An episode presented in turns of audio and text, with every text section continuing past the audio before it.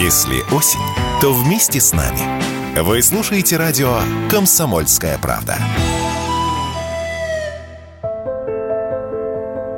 Состоятельные жители России обратили свой взгляд на недвижимость за рубежом в теплых странах. Как отмечают эксперты, в первых рядах в этом вопросе встал Таиланд. Почти половину объектов в стране российские граждане покупают для собственного проживания. Таиланд не позволяет получить инвестиционное гражданство, но рассматривается как привлекательное направление за счет климата и сравнительно доступной стоимости жизни. Однако цифры цифрами, но массовой покупку недвижимости пока в этой стране назвать нельзя, рассказывает независимый эксперт рынка недвижимости области Андрей Бекетов как я понимаю ситуацию, что, условно говоря, если в прошлом году была куплена одна квартира, а в этом году две, то, значит, россияне стали активно их скупать. В два раза активнее. На самом деле там не такой уж был изначально старт в части покупок, я имею в виду по количеству. Вот.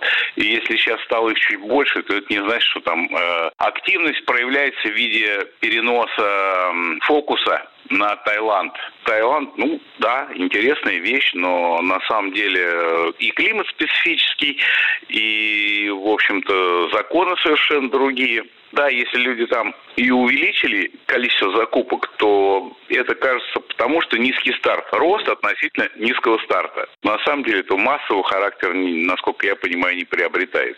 По данным экспертов, около 85% сделок в Таиланде заключалось с инвестиционными целями, а оставшиеся приходились на варианты для собственного проживания. Сейчас доли запросов фактически сравнялись. Кроме этой страны, россияне проявляют интерес и к Турции. По словам Андрея Бекетова, как раз Турция в инвестиционном плане гораздо интереснее Таиланда да, более активно, во всяком случае, начали, особенно вкладываться в новостройки. Там в Турции, чем ситуация интересна, там очень высокая инфляция. 80% в этом году, то есть вложившись э, в квартиру на стадии котлована, вы за счет инфляции уже можете получить там высокий доход, а стоимость будет расти. Но все это очень, с точки зрения законодательства, стрёмно. Вы же знаете, вот, что произошло сейчас в Прибалтике. Запретили въезд по визам и даже тем, у кого есть там недвижимость. Поэтому я не могу гарантировать, что турки не примут каких-либо там мер, ограничивающих участие россиян в рынке турецкой недвижимости.